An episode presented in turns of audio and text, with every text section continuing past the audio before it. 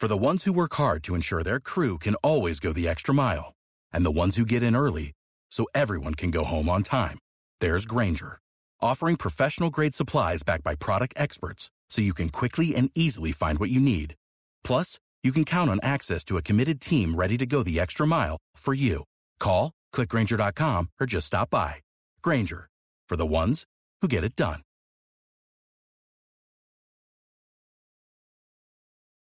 Passion, drive, and patience. The formula for winning championships is also what keeps your ride or die alive. eBay Motors has everything you need to maintain your vehicle and level it up to peak performance superchargers, roof racks, exhaust kits, LED headlights, and more. Whether you're into speed, power, or style, eBay Motors has you covered. With over 122 million parts for your number one ride or die, you'll always find exactly what you're looking for. And with eBay Guaranteed Fit, your part is guaranteed to fit your ride every time or your money back. Because with eBay Motors, you're burning rubber, not cash. With all the parts you need at the prices you want, it's easy to make your car the MVP and bring home huge wins. Keep your ride or die alive at ebaymotors.com. Eligible items only, exclusions apply. See ebaymotors.com. Welcome into this week's edition of the Believe in Tobacco Road podcast. I am your host, Ryan Stone, Believe Podcast, the network for professionals. Uh, excited for another episode this week, joined in by another special guest. His name is uh, Jonas Pope Fourth. He is the new NC State beat writer for the Raleigh News and Observer. And uh, Jonas, I appreciate you joining us uh, so much this week. I, I definitely uh, appreciate the invite. I'm happy to be here and, and, glad to talk about well, get to talk about some college football. It's been, it's been a long summer of everything else, so we'll, we'll enjoy these next couple days or maybe next couple hours where we can talk about college football in a in a positive way. Yeah, that, that, that's that's exactly where I wanted to start.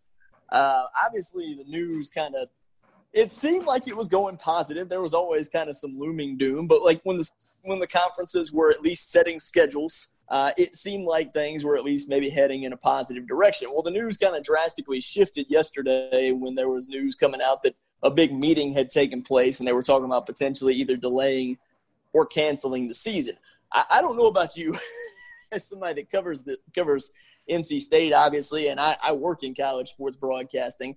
So I, am just exhausted by all the different reports and, and the, the conflicting reports that seem to keep coming out as well. I just kind of wish everybody would back down until we get the, the official news on that. I, I don't know how you feel about that.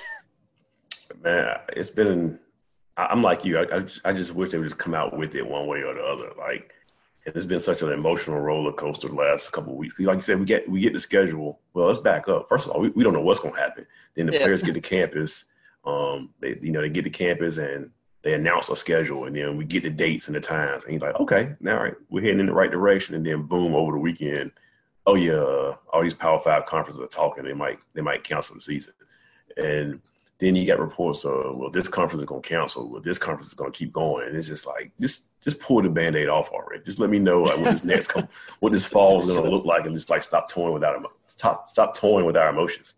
Yeah, that's I agree with that 100. Uh, percent I mean, you, I even read moments ago that Ohio State was entertaining the idea of even playing in a different conference if the Big Ten didn't didn't didn't have a season. So I mean, it, it's just it's so much and it's so constant. And, and another one that's been real and this has been going on for about a month now. But it, it's the it's the war of on Twitter at least. It's the war of the beat the writers who are I guess what you would say covering the actual facts of what is happening with uh, with COVID, and then it's the ones that just want a football season so bad they don't they don't know what to do uh, going at each other, and, and that one has been particularly uh, exhausting at, at, this point because the real the reality is they're both right in a sense and they're both wrong in a sense because there is no correct answer on this. Yeah, and the crazy part is I've been on both sides of that because, like, yeah. this, in the summer, I've been covering COVID, COVID stuff when there wasn't sports. You know, quietly, not even quietly, rooting for sports to return so I can stop covering COVID and get back to my normal life. But then I realized the two are about to they're about to intersect uh, right here in the next couple of days because you know it might be because of COVID again that we won't have any college sports. But yeah, I've seen the back and forth and the beefing and the people claiming that sports writers don't want college football, which makes no sense at all. so yeah, I, the, the sad part about it is like if they do cancel the season, there's going to be this whole crowd of people like, yeah, we told, we knew it. You guys are happy. You guys, didn't, you guys wanted this, and like nobody wants this. Like nobody I, in our business wants this at all.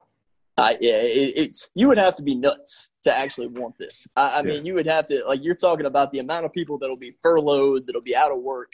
Uh, you you would have to have something mentally actually wrong to yeah. to to not want this to not want football when you work in this industry. So uh, I mean, and, and, we all understand the we all understand the risk. We understand the, yeah. safeties first. So we're not rooting for them to pack stadiums, not rooting yeah. them like go back to normal. But come on, man, we we don't want to be sitting at home wondering what's going to happen with us now because of like a council season.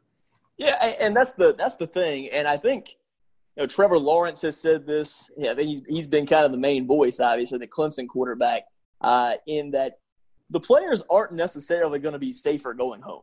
I, I, I, don't know where the proof is in that. I mean, I get that football is a contact sport, but and I know that there have been you know problems obviously with baseball, but baseball is different. There's not chartered flights. They they're traveling multiple times a week to different cities, whereas football you're traveling you know one day a week. You're going to one location and, and coming back. So I, I, I do think there is credence to that that it, it doesn't necessarily it's not necessarily as bad for football as maybe some people are making it out to be.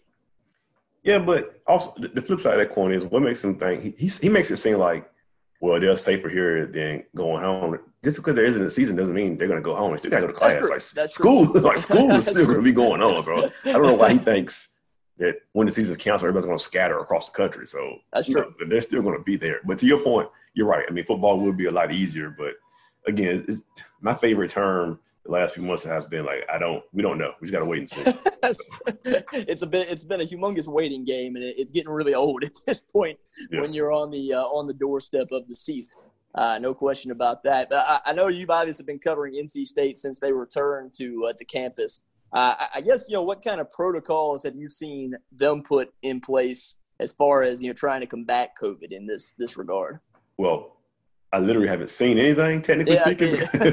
but no, just like talking to some players last week. Well, I guess one protocol they put in place is the fact that we just the media can't come to practice. They don't want us, you know, getting too close to the players, which I understand. I mean, some some media members kind of at it a little bit, but no, I get it. I don't want to be like too close to them and get them in danger. I don't want them to put me in danger. Um, so that's one protocol. Um, we were talking to players last week who said, you know, they switch meeting rooms. Like they're not in they're in bigger meeting rooms so they can spread out. Um, obviously, masks are mandatory inside the building at all times. It's not not up for debate. Um, in pra- at practice, the offense and defense never really cross paths. Like the offense is on one field, defense on another field, and then when they come into the building, they take all their equipment off. Um, they put it on a chair and they get it sprayed and sanitized. So they're they're going through the you know things like that to make sure the equipment is, is, is getting cleaned off properly.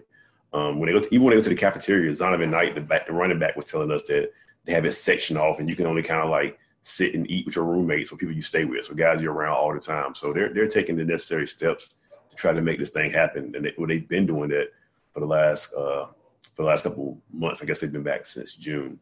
And you know, there've been seven positive tests out of NC State, but we don't know if any of those have been football players. So I, I think Zonovan kind of you know tilted his hand a little bit unintentionally. He said the other day on on a, on a Zoom call that we want to keep it at zero, zero positive tests. And that made me think that maybe the football player has been, the football team hasn't had any positive tests. But yeah, they're, they're doing the right things. It sounds like talking to those players, but hope is not all null and void for those guys because they're really trying their best to make sure the season happens.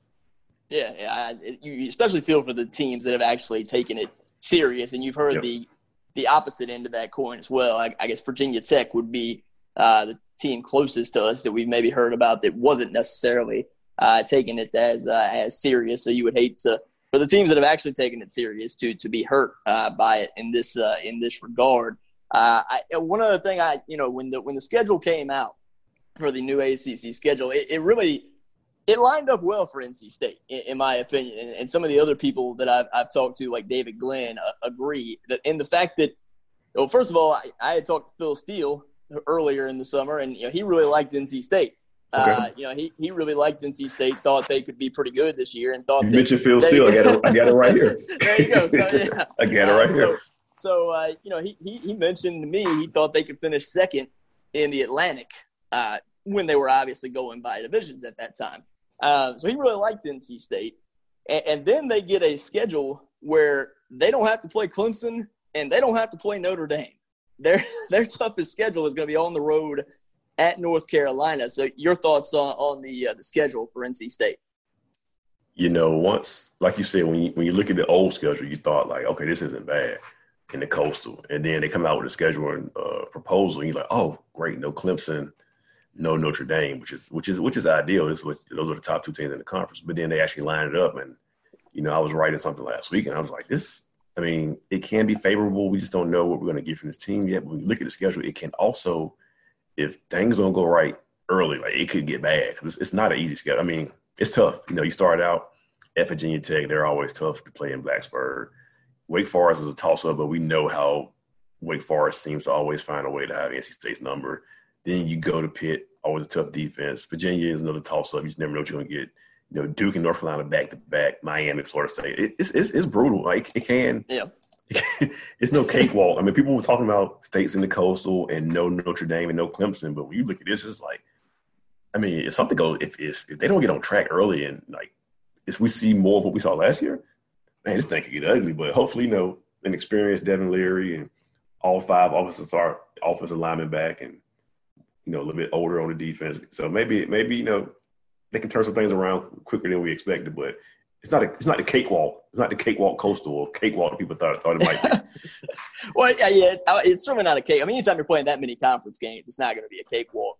Yeah. Uh, but but I will say it could be a lot worse. You could have the, the oh, start yeah. that you could have the start that Wake Forest has, where you play Duke and I mean you, you play Clemson and Notre Dame right off the bat, and that's not that's right. not the start that uh, that anybody wants.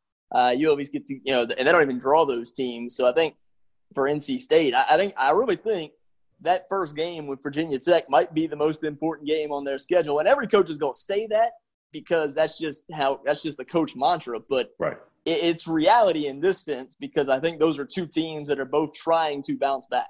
Yeah, I mean, obviously everybody knows Blacksburg. You're not just going to walk into Blacksburg and just take a victory, and their defense is always tough. But you know, I think they have question marks just like everyone else. I mean, they had players who, who, who left the program. You know, their best corner, their best defender opted out. You know, they're they're, they're breaking in new players as well. But it's it's going to be interesting. Like that, like you said, it's it's coach speak to say the most important game is the first game because it's the next game or yada yada yada stuff like that. But this this is really the case for NC State yeah. because you go up there and and win in Blacksburg, it goes a long way because it's a confidence builder for a team that you know ended the season the way they ended last year. To go win on the road right out the gate, like it, will do a lot for like these young players who will step into these new roles for this team.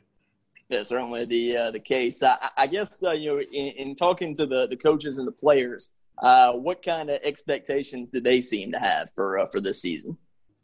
I mean, it's early. They haven't you haven't played anybody yet, so the expectations are always high. The expectations are always, uh, you know, we're in camp. We're gonna get better day by day. That's that's that's all the uh, that's all you hear now. You can check it off your, your preseason bingo card. You know, we're just trying to get better day by day. Take it take it one day at a time. You know, I mean, I think Dave Doeren did say, I don't know how many games we're going to win. Obviously, he doesn't. He, he doesn't have a crystal ball, but they're going to play to win them all. But he says, you know, the team's going to compete. The team's a year older. That they they were embarrassed by what happened last year, and they took last year very personal. So they're going to come out and just try to prove that last year was a fluke, so to speak.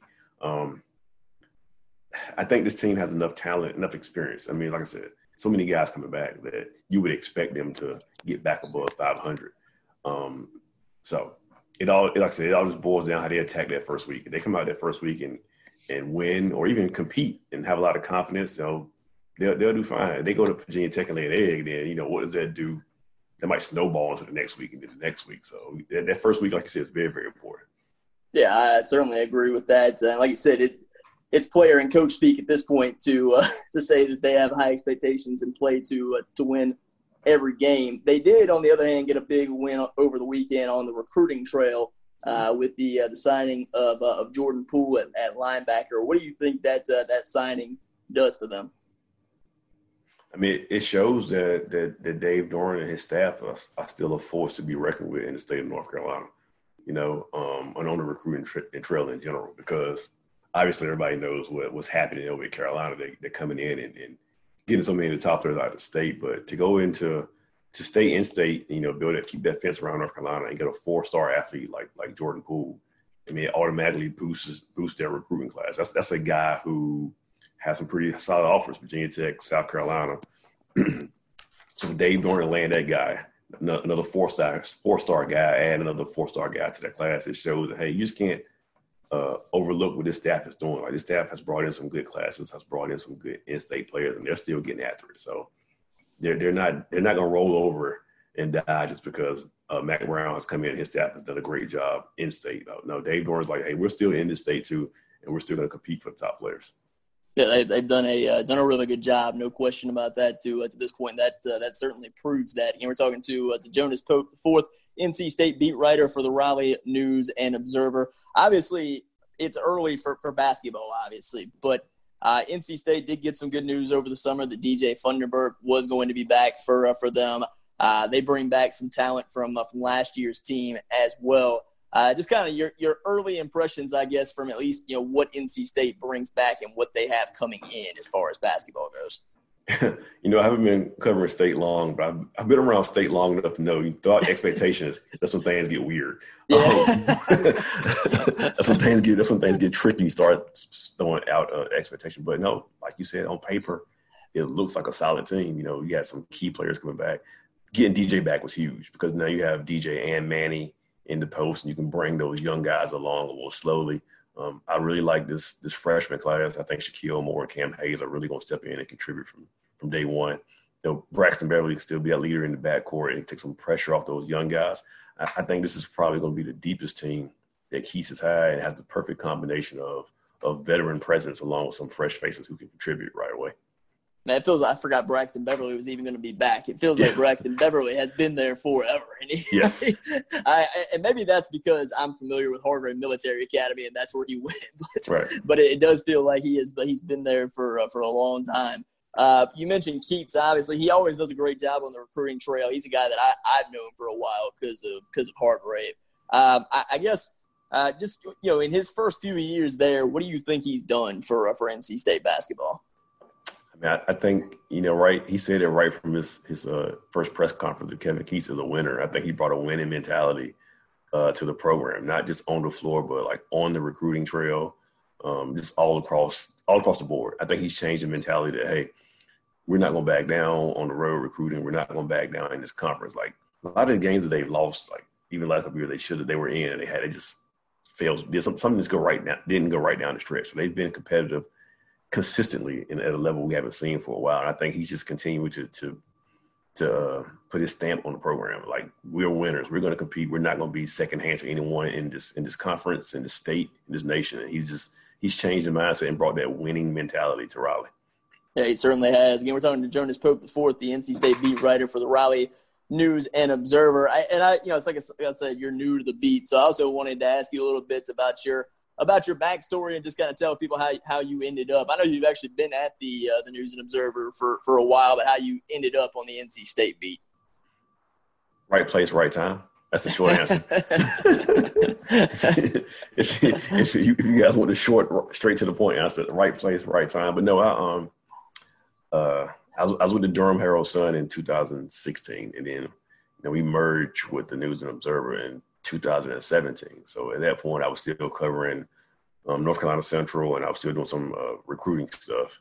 Um, so I started doing recruiting exclusively, and then I kind of transitioned over to preps. But this, the whole time I was doing all that, I was still always helping out with the ACC school. So if one of our beat writers couldn't make it to a game, I would go, or sometimes I would just go as a plus one and write sidebars and just kind of help them out in any way I could. So I was always around helping out because I knew ultimately one day I wanted to cover um, a Power Five conference as, as its beat writer. I wanted to, I wanted that to be my end game, and um, so I just kept surviving, just surviving, man. Last man standing. Like I just kept fighting and, and, and, pushing away and doing stories and right place, right time. You know, Joe Giglio left um, to go pursue other things, and Joe was a great mentor, and that opened up the door for me. And I, I you know, I think my work that I had done since I've been there kind of spoke for itself, and here we are. I, I, and I know I, I, saw your your announcement when you did it on Twitter that you were that you were doing the NC State beat. And I, if I heard you correct, you had the choice of NC State or UNC. If I heard no, that not correct. not really, not really. I kind of Oh, played okay. it up a little bit. I kind of played it up Okay. a little bit, but Okay. to, I mean, the the UNC job was also open at the same time, and Okay. during during one of my interviews, I was asked, like, did I have a preference? And I was like, Okay. Well, if I had to pick, had a preference, yeah, I would prefer state because I just had a better relationship with the people in the athletics department over there because I've, I've covered them probably more than anyone else in the last Okay. few years. I mean, plus I live in Knightdale, so it's closer to go to NC State, Raleigh, than it is Chapel Hill. So anyway, so when I was asked, I was like, a preference, I was like, well, yeah, I prefer state because I kind of know them, know that program a little bit better. So I kind of, yeah, I mean, I played it up a little bit for for theatrics, but that was that was good for TV. I, I, that's definitely the case because if you play it up that way, not many people would. A, lot of people would say, "What? He chose NC State over UNC." No offense, NC State fans, uh, but, but that's that, that. Not a lot of people would make make that uh, make that choice. But I think uh, the reasons you you outlined are certainly uh, good reasons if you were to make that choice. Know, Yeah. to be familiarity familiarity means a lot in this business, so I can certainly understand that. Yeah, and Dave Doeren, he shouted me out uh, his first uh, Zoom uh, press conference he had this first practice. I asked him a question. He answered the question. He was like, "Hey, congratulations on your choice, man." He was like, "That was, that was pretty cool." Because I saw this, and he asked he asked all the media, he's like, "Did you guys see that?" He said he had the uh, the media guys, and he picked one. He's like, "That was that was pretty cool." So, That was I, I, I guess you got that from uh, covering recruiting all those years. hey, listen, listen. You- you- I've seen plenty of it. So I mean, I guess I guess you you found a good way to uh, to put it into your uh, your field as well. So Yeah. certainly, you know, a lot of people on social media put you know in some personal news, and they just write what they're doing next. And I yeah, was yeah, like. I could have done that, but that's, that's not really my style. I'm a little bit more. Uh, I'm, I'm, I'm with the theatrics. I'm a little bit more flashy, and, and I want to put on the show. I want to show. I want to do something different. I want to do something that's gonna create a buzz. And for Dave Doeren to see it and comment on it, it must it must have traveled went, went pretty viral locally. So that was cool. I, I get, yeah, I, I, it popped up on my Twitter, and I, I thought it was pretty interesting. That's that's actually when I had the idea that, to have you on here when I saw that uh, you you were the new beat writer. There. it So worked. It worked. thought, I was like, all right, that's somebody I can get on there, get on for uh, for NC State. And I know you mentioned the theatrics, and I know that you're you're also a big Seinfeld guy uh, as well. So, I, do you have a favorite Seinfeld episode or a favorite Seinfeld scene? I guess, or, or something along those lines. So yes and yes. My favorite episode is the strike because like Okay. I, I, t- I tell one of my best friends like that's that show that episode alone is so loaded. You got the Festivus, um, you got Kramer going back to work at the bagel shop. You got Elaine trying to dodge those dudes who got her number, and you got Jerry dating uh you got Jerry dating the Two Face. Like it's so much happening in that one episode. So yes, that's my favorite episode ever. Um, my favorite scene, hands down, is from the episode The Big Race when Jerry has to race the dude he went to high school with. And they're in the diner, but him and George acting like they don't know each other, haven't seen each other in years. It's like my favorite. Hand, that's hands down my favorite scene in that show. Yeah. That's a good. Yeah, those are good choices. No Yeah. question about it. I, I, I did. I think you said. I think it says in your Twitter that you finished second in the sign in a Seinfeld uh, trivia contest. By myself though, that's the thing. I don't put it in the bio. I was taking on. A, I, was, I went to a, um, a brewery in Raleigh. It was like Okay. a whole room full of teams. But I was by myself. Oh, okay. And That- finished second. Yeah. That's that's wow. Okay, so was this like multiple answers? Like you like the other like you were actually competing against whole teams basically? Yes. Like in the sense that like they were having to answer multiple questions and you were answering all those questions basically? by myself. Yes. Okay. Like, like they were, they were, they were, they were. It was like it was like maybe four or five rounds and like four or five questions per round. So they were like huddling up and like comparing answers and talking to each other. I was like, it was just me by myself, and I in second. So. did you now did you go to the brewery knowing they were having the contest? Yeah, I wore I wore Oh, a oh, okay. I wore a Seinfeld shirt. Okay, okay. So you, you were you were ready you were ready to go. You were oh, locked Oh, yeah. in and ready to go. You you didn't just like happen to be there and that ended up Oh, happening. no, no, no, you, no, no. you were locked in you were locked in and ready to go when you walked in there. No, I had a friend who knows I love Seinfeld, and she told me about it. So I was like, "You trying to go?" She's like, "Yeah." I was like, "You can play?" And she was like, "Well, I've never seen Seinfeld." She's like, "But I'll go." I was like, "So then, listen." I put it on Twitter. I put it. I filled it out on Twitter and Facebook. I was like, "I'm going to compete in this uh, trivia contest. Who wants to go and be on my team?" Nobody responded. But I was like, "You know what? I'm still going." So if second. you ever if there's ever a Fresh Prince of Bel Air one, I'm your man. Okay. No, I, I, I know Fresh Prince of Bel Air like that, not necessarily Seinfeld like that, but I know okay. Fresh Prince like that. Gotcha. Uh, you know, we've been talking to uh, to Jonas Pope the fourth, the uh, the NC State beat writer for the Raleigh News and Observer. Uh, Jonas, uh, thanks for joining us, and uh, congrats on the the new position as well. Hey man, thanks for inviting me. Man. I definitely enjoyed it. Like this was fun, so I, I definitely appreciate you reaching out for sure. And no problem. Again, that's uh, Jonas Pope the fourth, the NC State beat writer for the Raleigh News and Observer. That'll do it for this week's edition of the Believe in Tobacco Road podcast. As always, you can download on Apple and Spotify. For the ones who work hard to ensure their crew can always go the extra mile, and the ones who get in early so everyone can go home on time, there's Grainger, offering professional grade supplies backed by product experts so you can quickly and easily find what you need. Plus, you can count on access to a committed team ready to go the extra mile for you. Call, clickgrainger.com, or just stop by. Grainger, for the ones who get it done.